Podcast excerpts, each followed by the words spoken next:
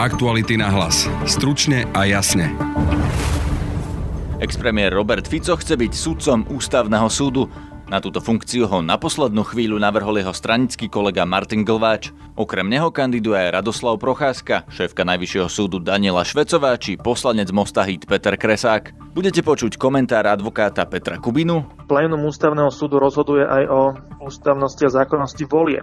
A ústavnej právničky Lucie Berdisovej. Pán docent Fico veľmi ťažko preukáže dostatočnú nezávislosť a nestranosť, aká sa požaduje.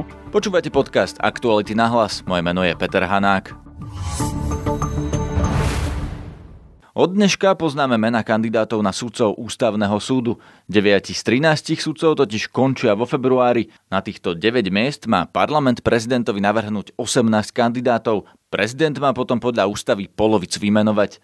Dnes sa uzavrela možnosť prihlasovať sa a kandidátov je až 40. Najväčším menom je Robert Fico, bývalý trojnásobný premiér a predseda najsilnejšej strany, ktorý odstúpil po protestoch po vražde Jana Kuciaka a Martiny Kušnírovej. Medzi kandidátmi však zďaleka nie je jediný politik. Na ústavný súd chcú ísť aj obe štátne tajomničky Ministerstva spravodlivosti, nominantka Smeru SD Monika Jankovská, aj Edita Pfuntner z Mosta Hit, poslanec za Most Hit Peter Kresák, aj bývalý predseda koaličnej strany sieť Radoslav Procházka. Okrem nich sú na zozname aj Jan Drgonec, ktorý už raz ústavným sudcom bol, predsednička Najvyššieho súdu Daniela Švecová Viacerí sudcovia Najvyššieho súdu či šéf špecializovaného trestného súdu v Pezinku Michal Truban kandidujú aj Eva Fulcová a šéf Združenia sudcov Juraj Sopoliga, ktorých prezident Andrej Kiska už raz nevymenoval. Ombudsmanka navrhla šéfku Centier právnej pomoci Evu Kovačechovu. Na zozname je aj rektorka Policajnej akadémie Lucia Kurilovská. Na reakcie, najmä na to, čo si myslí o kandidatúre Roberta Fica, som sa pýtal Petra Kubinu, známeho advokáta, ktorý zastupoval prípady aj pred ústavným súdom. Konkrétne u tohto kandidáta je výhodou, že, že ho poznáme. Bol v podstate dlho pri moci výkonnej, e, všetci vlastne mohli vidieť, že ako s ňou nakladá, tak všetci podľa toho môžu posúdiť, že či je to hodný kandidát na to, aby dostal tej moci ešte viac. No v konečnom dôsledku to bude mať v rukách prezident Andrej Kiska. Ten už sa v minulosti vyjadril, že je zbytočné, aby Robert Fico vôbec kandidoval. Existuje podľa vás cesta, ako by mohli obísť Andreja Kisku, ako by sa Robert Fico mohol stať sudcom ústavného súdu bez toho, aby ho Andrej Kiska vymenoval? No, bez, bez toho, aby ho vymenoval prezident, e, to asi nie. To by sa musela zmeniť ústava, ktorá, ktorú sa teda už raz zmeniť pokúšali. My, e, myslím a som presvedčený, že práve kvôli tomuto, ale nepodarilo sa to. No a dá sa to samozrejme za cenu, mm, by som povedal, znásilnenia ústavy sa to dá tým, že, tak, tak, že by v podstate urobili obštrukciu a našlo by sa nejakých 90 hlasov, ktoré by predlžilo funkčné obdobie súčasným uh, končiacim de, tým deviatim ústavným sudcom. Toto síce už naznačil premiér Pellegrini, ale ako je to vôbec možné niekomu, kto je zvolený na určitý čas, predložiť funkciu. Nie je to no preto hovorím, že za cenu znásilnenia, lebo ja si myslím, že samozrejme to protiústavné by to bolo, ale keď sa to spraví novelou ústavy, kto to posúdi? Alebo ústavným zákonom, kto to, kto to posúdi? Ústavný súd nemá právo moc preskúmať ústavné zákony. Čiže ja, áno, podľa mňa sa to nedá. Máte pravdu. Každý normálny človek si myslí, že to nedá a ja si myslím, že sa to nedá. Takže podľa vás by sa to dalo spraviť tak, že počkajú, kým Andrej Kiska skončí ako prezident až potom zvolia sudcov, ale veď teraz je voľba, tí sudcovia ústavného súdu končia teraz, kandidátov je dosť, vidíte vôbec nejaký legálny dôvod, prečo by sa to, alebo ako by sa to dalo obísť? Takto. Tý, zoznam kandidátov je známy.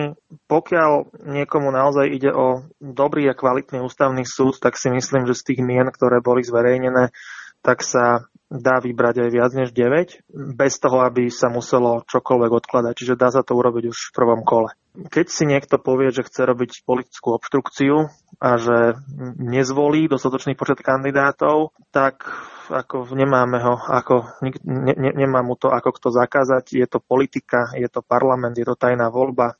Pokojne sa môže stať a viem si to v slovenskej realite veľmi dokonale predstaviť, lebo taká situácia sa už stala v minulosti, že parlament nebude schopný akože nebude schopný zvoliť všetkých 18 kandidátov naraz, lebo toľko musí ísť prezidentovi na, na vymenovanie. Samozrejme predpokladám, že ten pán poslanec, ktorého ste menovali, má záujem byť predsedom súdu, nie, nie len tak radovým sudcom. Takže v podstate právomoc prezidenta menovať predsedu a odvolávať je neobmedzená. Takže aj keby sa stala takáto obštrukcia a v podstate by, by sme mali štyroch ústavných sudcov a čakalo by sa až do júna, kým teda súčasný prezident odíde a nahradí ho niekto iný, tak aj, aj súčasnému prezidentovi nič nebráni, dokonca ani v posledný deň jeho funkčného obdobia vymenovať za predsedu ústavného súdu ktoréhokoľvek z tých štyroch súdcov, ktorí tam zostanú. Pán Kubina, pripomeňme si, kto tam zostane. Zostane tam Mojmír Mamojka, bývalý poslanec Smeru, Jana Lašáková, bývalá poslankyňa Smeru, pani Jana Baricová, ktorá bola celoživotná súdkynia. Kto je ten štvrtý? Štvrtý je, myslím, že pán doktor Ďuriš. Ktorý bol vymenovaný prezidentom Kiskom. Áno, Sudcovia ústavného súdu, teda ak by Robert Fico bol vymenovaný, alebo ktorýkoľvek z tých navrhnutých kandidátov, majú oni imunitu, alebo ako to funguje? Nemajú, nemajú. Trestnoprávnu imunitu už, už dávnejšie nemajú, e, čiže nie sú chránení imunitou pred trestným stíhaním samotným. Čo, kde je isté obmedzenie, je, že v, v, na, na ich vzatie do väzby je potrebný súhlas pléna ústavného súdu, ale, ale stíhateľnosť, stíhateľný za trestné činy normálne sú. Čiže to on, ich imunita bola zrušená vtedy, keď bola zrušená imunita aj všetkých ostatných verejných uh, funkcionárov ústavných hmm. činiteľov. Na súde už sú teraz bývalí poslanci Smeru, teda pán Mamojka a pani Lašáková. Kandidujú aj mnohí ďalší koaliční politici alebo koaliční nominanti. Hrozí nám podľa vás politizácia ústavného súdu? To sa nedá nikdy povedať, e, ne, nedá nikdy povedať, e, než, skôr než sa ten sudca ujme funkcie. Sú sudcovia, ktorí napríklad e, neboli politicky profilovaní a napriek tomu rozhodovali veľmi politicky na, na druhej strane sú sudcovia, ktorí boli politickí nominanti a, a rozhodovali apoliticky. Ten zoznam kandidátov, ktorý momentálne je zverejnený, tak si myslím, že je pomerne pestrý. Dá sa z neho vybrať veľmi pestrá zostava sudcov, tak aby ten ústavný súd nebol, nebol e, jednostranne zložený čisto napríklad iba zo sudcov, alebo iba z akademikov, alebo iba z nejakých bývalých politikov, alebo iba z advokátov, ale dá sa to, dá sa to relatívne dobre si myslím namixovať, keby človek chcel, hej, alebo keby teda tí, ktorí sú zodpovední za tú voľbu, keby chceli. To, či chcú, naozaj to uvidíme pri tej voľbe, pretože ak, mm, ako ja osobne rád by som sa mýlil, ale tým, že bolo oznamené toto posledné meno, kandid, posledný menovaný kandidát, tak si myslím, že to smeruje k tej obštrukcii. Čo to znamená v praxi, že to smeruje k obštrukcii? To znamená, že budeme mať e, na čas nefunkčný ústavný súd alebo oslabený ústavný súd?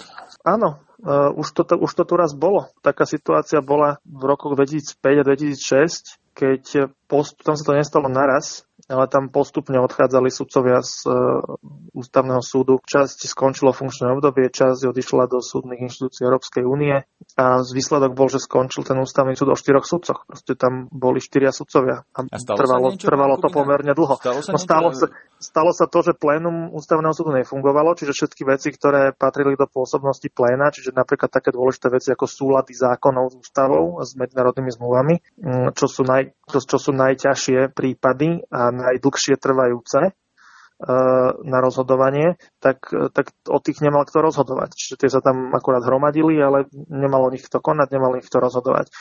Čiže to sa, to sa týka vecí, ktoré patria do pôsobnosti pléna. Hej. Napríklad ešte si zoberme situáciu, že plénum ústavného súdu rozhoduje aj o ústavnosti a zákonnosti volieb. V tomto roku nás čaká viacero volieb, ktoré, môžu potenciál, ktoré výsledky môžu byť potenciálne napadnuté na ústavnom súde.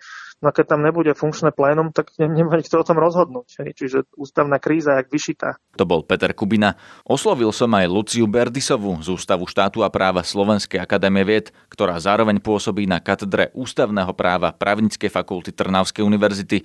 Pýtal som sa aj najprv na kandidatúru Roberta Fica. Takúto kandidatúru vnímam ako problematickú a to nielen z pozície alebo z toho dôvodu, že ide o bývalého premiéra, ale že ide o trojnásobného bývalého premiéra, ktorý je zároveň predsedom strany. Teda jeho previazanosť so stranickou politikou je veľmi, veľmi silná.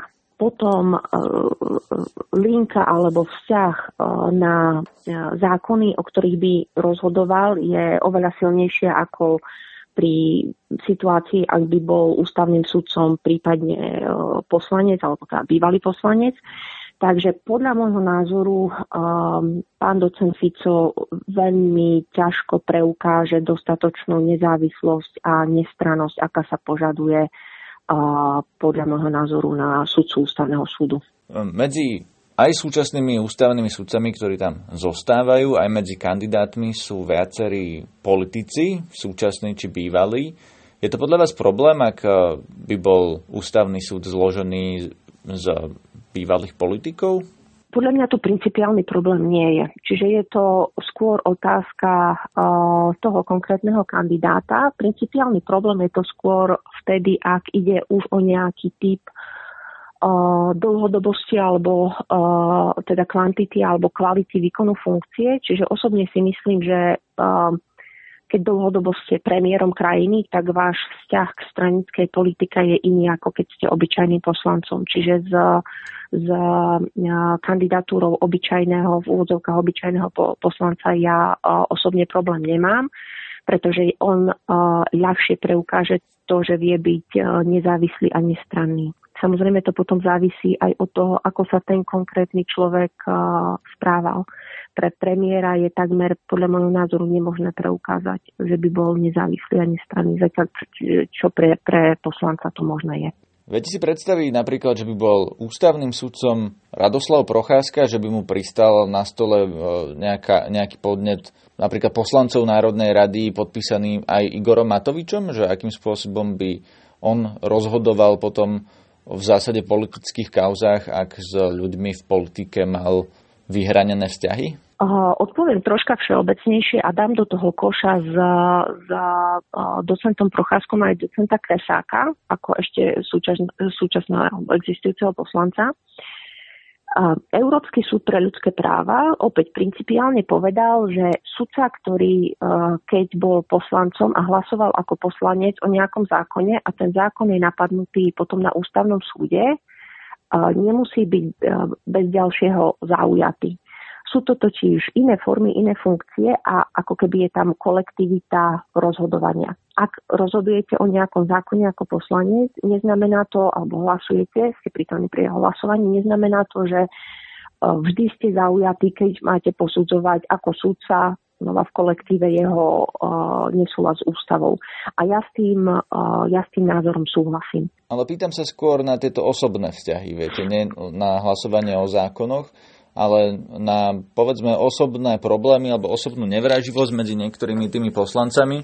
Či si viete do, predstaviť, že Radoslav Procházka by dokázal rozhodovať o Igorovi Matovičovi nestranne? Ono, ak by sa e, Radoslav Procházka stal sudcom, tak je otázka, že ústavného súdu, že v akom zmysle on bude rozhodovať o Igorovi Matovičovi. Takže ak bude rozhodovať o zákone, o ktorom hlasoval aj Igor Matovič, tak tá, tá línia alebo tá linka je dosť vzdialená. Alebo o zákone, Čiže, ktorý, viete, uh-huh. napadne skupina poslancov na ústavnom ktoré súde. Bude Matovič. Ktoré bude, ktoré bude tiež Matovič. Opäť tam potrebujete najmenej petinu poslancov, je to jeden z 30. Tá, tá, tá línia je podľa mňa aj v takom prípade ako dosť, dosť vzdialená. To bola ústavná právnička Lucia Berdisová. Z dnešného podcastu je to všetko. Počúvajte nás opäť zajtra. Na dnešnej relácii sa podielala Denisa Hopková. Zdraví vás Peter Hanák. Aktuality na hlas. Stručne a jasne.